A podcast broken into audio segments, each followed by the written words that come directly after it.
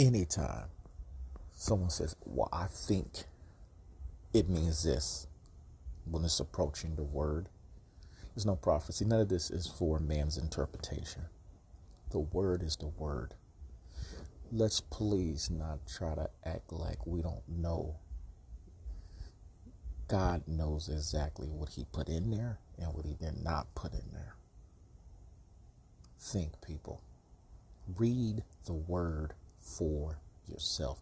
You study for a job, you study for a female or male or whatever.